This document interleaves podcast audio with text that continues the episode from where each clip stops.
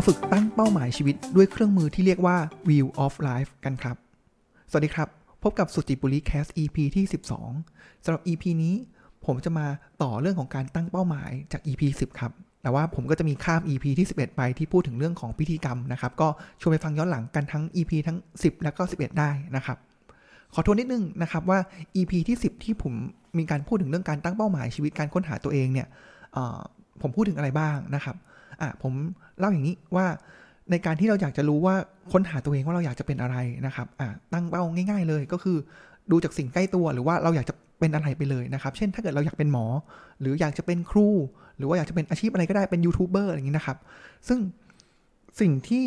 สำคัญนะที่ตอนนั้นผมได้เล่าให้ฟังไปนะครับ ก็คือว่าสำคัญกว่าการอยากเป็นอะไรก็คือเราอยากเป็นสิ่งนั้นเพราะอะไรนะครับ แต่สุดท้ายแล้วใน EP นั้นนะครับ ผมก็จบด้วย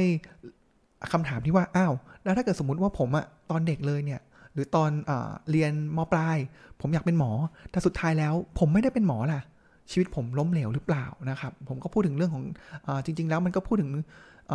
การเลือกเส้นทางทางสายกลางนะครับ แล้วก็การลงมือทำอย่างตั้งใจนะครับ อ่าพอมาวันนี้ครับ ผมก็เลยอยากจะมาต่อจากคราวที่แล้วครับ ว่าแล้วผมอะ ถ้าเกิดไม่ได้ตั้งว่าอยากจะเป็นอะไรแล้วผมตั้งเป้าหมายชีวิตอย่างไรนะครับ ก็เลยขอแนะนำเครื่องมือนะครับ ที่เรียกว่า Wheel of Life นะครับ ซึ่งในหลาย ๆ ที่เนี่ยครับเขาใช้ Wheel of Life ตัวนี้ครับ ในการที่จะประเมินตัวเราเองณนะตอนปัจจุบันนะครับ ก็ใช้ประกอบกันได้ก็คือก่อนที่จะตั้งเป้าหมายก็ เราก็ต้องเข้าใจก่อนว่าสถานการณ์ของปัจจุบันเนี่ยเราเป็นอย่างไรนะครับ ก่อนที่เราจะเริ่มเนี่ย อาจจะให้เพื่อนๆผู้ฟังเนี่ยครับ pause สักแป๊บนะครับ แล้วก็ลอง search ใน Google ดูนะครับ search คำว่า wheel of life นะครับ ก็คือวงล้อแห่งชีวิตนะครับ ลองดูว่าหน้าตามันเป็นยังไงนะครับเราจะได้ไปพร้อมกันได้นะครับอะผมยกตัวอย่างอย่างนี้ครับ ถ้าเกิดสมมุติว่าในวัย 50 ปีของผมแล้วเนี่ยครับ ผมสามารถขึ้นเป็นตำแหน่ง CEO เป็นผู้บริหารเงินเดือนเป็นล้าน มี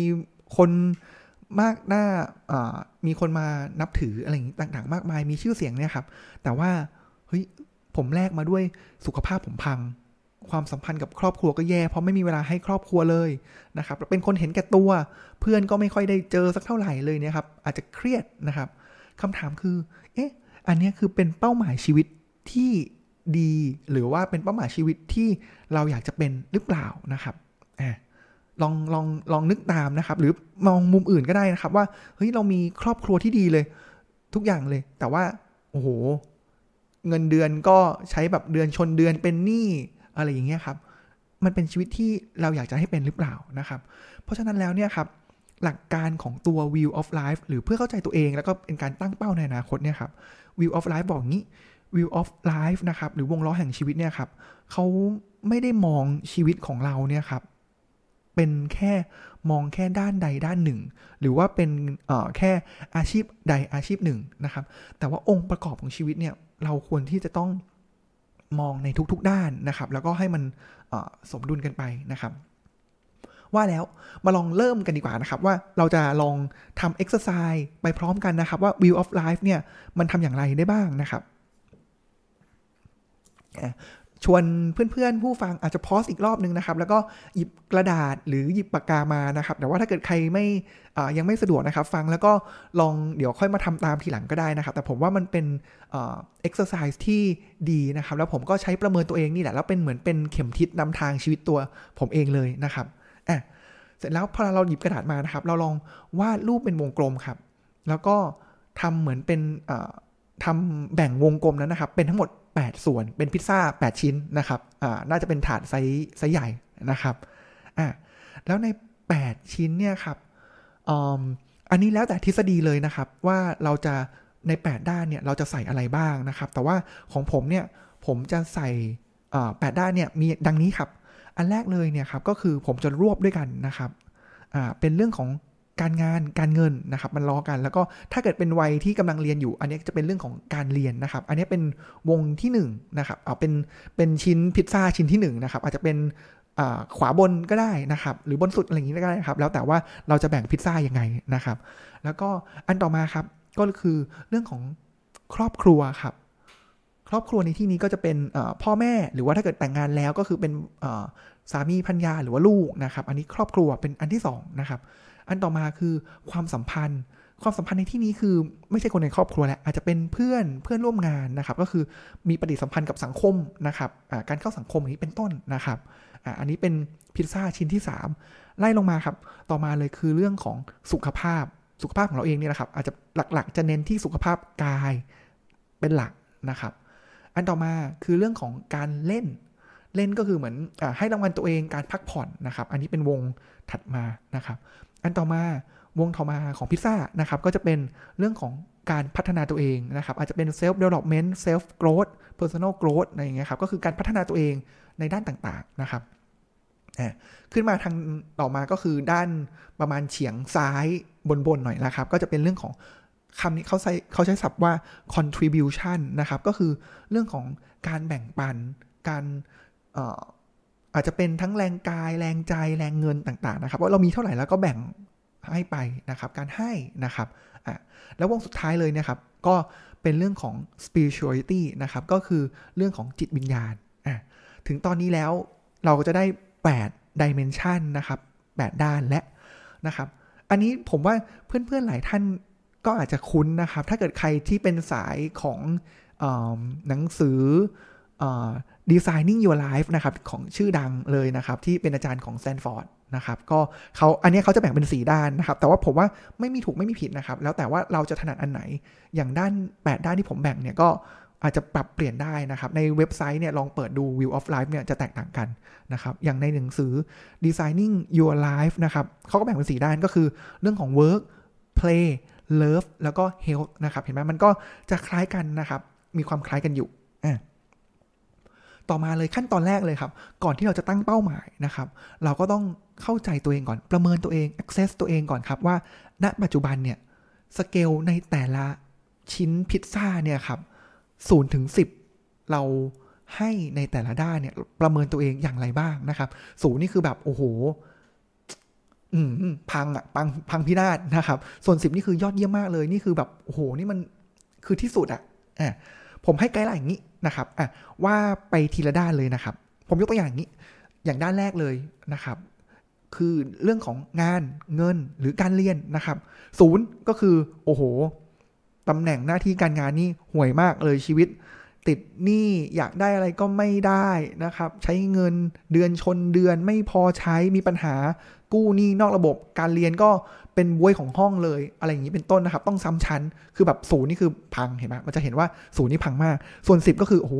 ตำแหน่งสูงมากนะครับ เงินดีมีพอกินพอใช้ มีเงินเก็บมีเงินซื้อประกันชีวิตอะไรอย่างนี้เป็นต้นนะครับ ก็คือเพียบพร้อมการเรียนก็คือแบบเป็นท็อปของห้อง คือสามารถไปสอบชิงทุนหรือว่า ทำอะไรก็ได้ดั่งใจนะครับอะอันนี้คือ0ูนถึงสิของด้านงานเงินเรียนนะครับ ต่อมาเรื่องของครอบครัว อันนี้อาจจะแรงนิดนึงนะครับศูนย์คืออะไรก็คือ ไม่อยากกลับไปเจอเลยอะคือชีวิตนี้ถ้าเกิดมี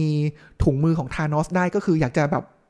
ดีดแบบให้คนในครอบครัวหายไปเลยนะครับอะก็แรงนิดนึงนะครับ นี่คือศูนย์เลย ซึ่งผมเคยไปทำกิจกรรมนี้ครับ เด็กบางคนเนี่ยเขาให้หนึ่งแบบนี้เลยครับ คือเขา เขาไม่อยากจะ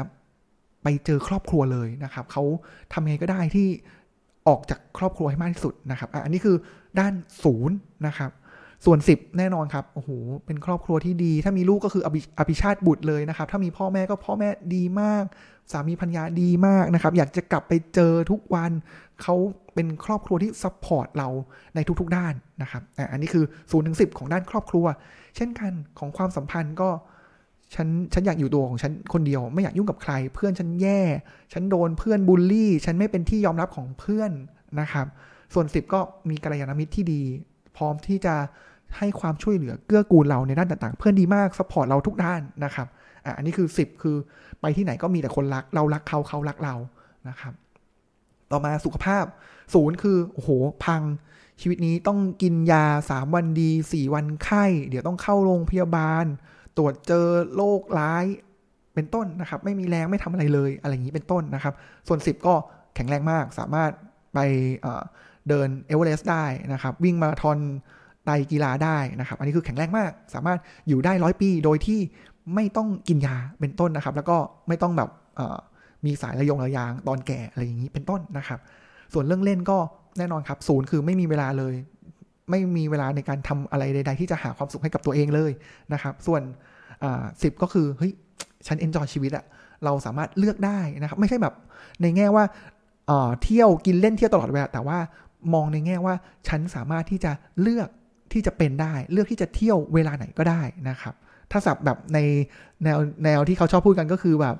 มีเขาเรียกว่ามี passive income แล้วก็สามารถใช้ชีวิตในสิ่งที่อยากจะเป็นได้เป็นต้นนะครับ อะไรอย่างนี้เป็นต้นเนาะนะครับ แล้วก็ อะด้านต่อมาคือเรื่องของการพัฒนาตัวเองศูนย์ก็คือไม่เอาฉันไม่แคร์ฉันไม่ให้ความสำคัญเลย แล้วก็ชีวิตฉันหรือมองในแง่ที่ว่าฉันไม่สามารถที่จะพัฒนาอะไรตัวเองได้อีกแล้วนะครับ หรือไม่อยากจะพัฒนาตัวเองอีกแล้ว ส่วน 10 ก็แน่นอนครับ ฉันพัฒนาตัวเองในทุกๆวันในคอนเซปต์ของ 1%ที่ดีขึ้นในแต่ละวันเป็นต้นนะครับ ต่อมาเรื่องของการแบ่งปันคือ ฉันไม่แบ่งไม่ให้ ฉัน พอไม่ก็ไม่ให้อะก็ไม่ให้นะครับ แล้วก็ไม่เห็นความจำเป็นนะครับ แล้วก็อาจจะเป็นเพราะไม่มีด้วยแล้วก็ไม่อยากให้ด้วยนะครับ ส่วนด้าน 10 เต็มสิบเลยก็คือเฮ้ยฉันมีความสุขทุกครั้งที่ได้แบ่งปันและทุกๆ ครั้งที่แบ่งปันเนี่ยฉันก็มีเพียงพอด้วยนะของฉันเองนะแล้วก็แบ่งปันแล้วก็ไม่ว่าจะเป็นแรงกายแรงใจหรือว่าแรงเงินนะครับ พร้อมตลอดเวลานะครับ ส่วนด้าน8เนี่ยอันนี้จะไกลตัวนิดนึงนะครับ แต่ว่าผมว่าก็เป็นสิ่งที่ สอดคล้องแล้วก็จำเป็นเช่นกันนะครับ ก็คือจิตวิญญาณนะครับ ก็มองง่ายๆครับ ถ้าศูนย์คือมองว่าฉันหาความสงบในใจไม่ได้เลยอะคือก็อาจจะมองว่าเป็นทุกข์ตลอดเวลานะครับ แล้วก็ถ้าฉันอยากจะมีความสุข ฉันก็ต้องไปเสพอะไรสักอย่างหนึ่งนะครับ ไม่สามารถสร้างความสุขจากภายในได้นะครับ ส่วนถ้าสิบก็คือเฮ้ยถ้าศาสนาเลยก็อาจจะเป็นอะ นิพพานหรืออะไรอย่างนี้เป็นต้นนะครับ แต่ว่าถ้าสิบแบบอาจจะไม่เชิงศาสนาก็คือ ฉันสามารถมีความสุขสงบจากภายในได้ สามารถเข้าถึง คือถ้าเกิดมาทางสายจิตวิญญาณหน่อยครับ ก็คือเขาสามารถที่จะเข้าถึงเขาเรียกว่าอาจจะเป็นพลังจักรวาลอะไรเงี้ยครับ ก็อันนี้ก็จะเป็นศาสตร์ที่เขามีการพูดถึงนะครับ อันนี้ก็ลองประเมินดูครับ ใช้เวลาประเมินดูนะครับว่าเฮ้ยในวัยเราณตอนเนี้ยในแต่ละด้านนะครับ เป็นอย่างไรนะครับ เมื่อเราประเมินเสร็จแล้ว แน่นอนครับ ขั้นตอนต่อไปเลยก็คืออะแล้วลองวางไปอนาคตสิอาจจะเป็นเกษียณก็ได้อีก 10 ปี 5 ปี อะไรอย่างนี้ก็ได้นะครับ ลองลองแล้วแต่ว่าเราจะตั้งเเวลาอย่างไรไทม์เฟรมอย่างไรนะครับ แล้วก็ลองดูครับว่า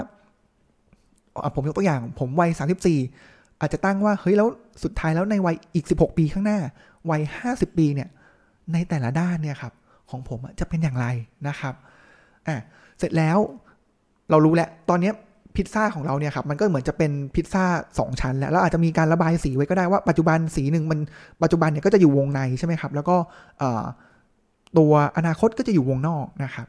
ลองดูเสร็จแล้วเนี่ยครับเราลองดูครับในแต่ละด้านเลยเนี่ย ขั้นตอนต่อมาก็คือเรามาวางแผนว่าเฮ้ยถ้าผมยกตัวอย่างนะครับว่าในด้านการงานการเงิน ของผมเนี่ยตอนนี้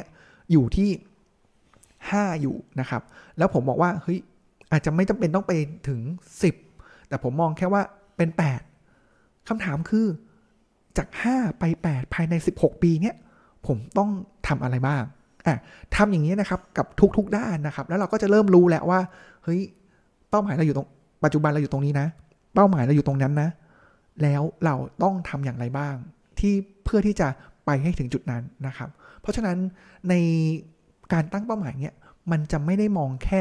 ฉันอยากเป็นหมอ แล้วฉันต้องเป็นให้ได้ แต่อันนี้คือเราต้องมองว่า ฉันอยากเป็นออยากมีรายได้เท่านี้ หน้าที่การงานเท่านี้ ฉันต้องทำอะไรบ้างในแล้วก็เรื่องของสุขภาพเรื่องของครอบครัว เรื่องของจิตวิญญาณ การแบ่งปันการพัฒนาตัวเองนะครับ ทั้ง 8 ด้าน หรืออาจจะเป็นด้านที่คุณผู้ฟังเลือกขึ้นมาก็ได้นะครับ เมื่อทำอย่างนี้แล้วครับ ผมเลยอยากมีคำถามชวนคิดสักสองสาอย่างครับ ว่าอะอันแรกเลยเนี่ยครับ ถึงตรงนี้แล้วเนี่ยคำถามคือ เอ๊ะ สุดท้ายปลายทางเนี่ยครับ เราจำเป็นต้องไปที่สิบทุกด้านไหมอะอันนี้ชวนคิดนะครับ ไม่มีถูกไม่มีผิดนะครับ แต่สำหรับผมผมก็ไม่ได้คิดว่าทุกอันจะต้องไปถึงสิบนะครับ แล้วก็บางอันส่วนใหญ่ผมก็อยู่ที่8ปดถึงเผมว่าเออก็น่าสำหรับผมผมก็พึงพอใจแล้ว นะครับคำถามต่อมาที่ชวนคิดต่อมาครับอะนึกถึงพิซซ่าในแต่ละวงนะครับ เป้าหมายในอนาคตแต่ละอัน อันที่หนึ่งกรณีที่หนึ่งนะครับ คือเราตั้งเป้าว่าสุดท้ายแล้วเนี่ย ทั้ง 8 ด้านเนี่ย เราจะได้ 8อะอันนั้นคือกรณีที่1ครับ คือเท่ากันเลยที่ 8 กับกรณีที่ 2 เราเป้าหมายของเราเนี่ยจะเป็นการอ่ายกตัวอย่างนี้แล้วกันเนาะ การงานการเรียนการเงินเป็น 10 เรื่องครอบครัวเป็น 6 สุขภาพเป็น 10 ความสัมพันธ์เป็น 6 การเล่นเป็น 10 พัฒนาตัวเองเป็น 6 การแบ่งปันเป็น 10เอ่อเรื่องของจิตวิญญาณเป็น 6 เพราะฉะนั้นแล้วเนี่ยสกรณีเนี่ยเฉลี่ยออกมาแล้วเนี่ยครับมันได้เท่ากับ 8 เหมือนกันทั้งคู่คำถามของผมก็คือ เราควรตั้งเป้าแบบไหนดีครับอืมชวนคิดเนาะชวนคิดสำหรับผมผมว่าก็ แล้วแต่คนละกันนะครับ อาจจะไม่ได้ให้คำตอบที่ฟันธงไปนะครับ เพราะว่าก็ไม่มีคำตอบให้ละกันเนาะแต่ว่าสำหรับผมแล้วเนี่ยครับ ผมอะมองมองอย่างนี้ ผมมองอย่างนี้ดีกว่า ต้องบอกว่าผมมองนี้ ผมมองว่าพอลาทูลหรือเครื่องมืออันนี้ครับ มันชื่อ wheel of life วงล้อชีวิตใช่ไหมอ่าเพราะฉะนั้นแล้วคำถามก็คือว่า เฮ้ย แล้วล้อที่ดีเนี่ยครับ มันควรเป็นยังไง ล้อที่ ถ้าเกิดมันเป็นลักษณะของอถ้ามันเป็น 8 มันก็จะค่อนข้างเท่ากันใช่ไหมครับ มันก็จะกลมเลย แต่ถ้าเกิดมันเป็น 16 16 16สลับกัน มันเหมือนจะเป็น เป็นแฉก เป็นเหมือนเป็นดาวสี่แฉก เออ เนี่ยครับสำหรับผมผมเลยมองว่าในชีวิตเราเนี่ยครับ วงล้อที่ดีเนี่ยครับ มันควรที่จะเท่าเท่ากัน เป็นวงล้อที่กลมผมเปรียบอย่างนี้อีกมุมหนึ่งครับ อันนี้คือเปรียบเปรียบเรื่องของ เปรียบเป็นวงล้อแล้วเนาะอีกมุมหนึ่งเลยครับ ชีวิตคนเราเนี่ยครับพอมันเป็นล้อเนาะมันก็คือการเคลื่อนที่ไปข้างหน้าใช่ไหมครับ แล้วอุปสรรคมันเปรียบได้กับอะไรสำหรับผมเนี่ยอุปสรรคเนี่ยมันเหมือนกับเป็นหลุมที่เราต้องตกลงไป ที่ล้อของเราวงล้อแห่งชีวิตของเราเนี่ยครับ มันต้องตกลงไป ล้อแบบไหนล่ะครับ ที่สามารถที่จะพาเราเนี่ยผ่านจากหลุมนั้นไปได้ง่ายกว่าอ่าเพราะฉะนั้นสำหรับผมแล้ว มันควรจะเป็นล้อที่กลมและเท่ากันที่พาให้เราเนี่ยผ่านไปได้ ผมยกตัวอย่างว่าถ้าตอนที่เราตกหลุมอุปสรรคไปเนี่ยครับ แล้วมุมที่เราไปเจอเนี่ยอะพอล้อมันหมุนมันจะหมุนไปเรื่อยๆในหลุมใช่ไหมครับ ถ้าเกิดหลุมลงลงไปเนี่ยครับ มันไปดูโดนเรื่องการงานการเงินที่เราได้เต็มเลย อะมันก็อาจจะเกี่ยวขึ้นไปได้ไปข้างหน้าได้ แต่ขั้นต่อมาเนี่ยครับ มันไปโดนเรื่องของครอบครัวที่เราเหลือหก เกิดอะไรขึ้นครับ บางครั้งเนี่ยมันถึงแม้ว่ามันไอบางจุดที่มันเป็นมันเป็นช่องว่างเนี่ยครับ มันเหมือนเป็นตัวที่ดึงเราไม่ให้เราสามารถที่จะตะกุย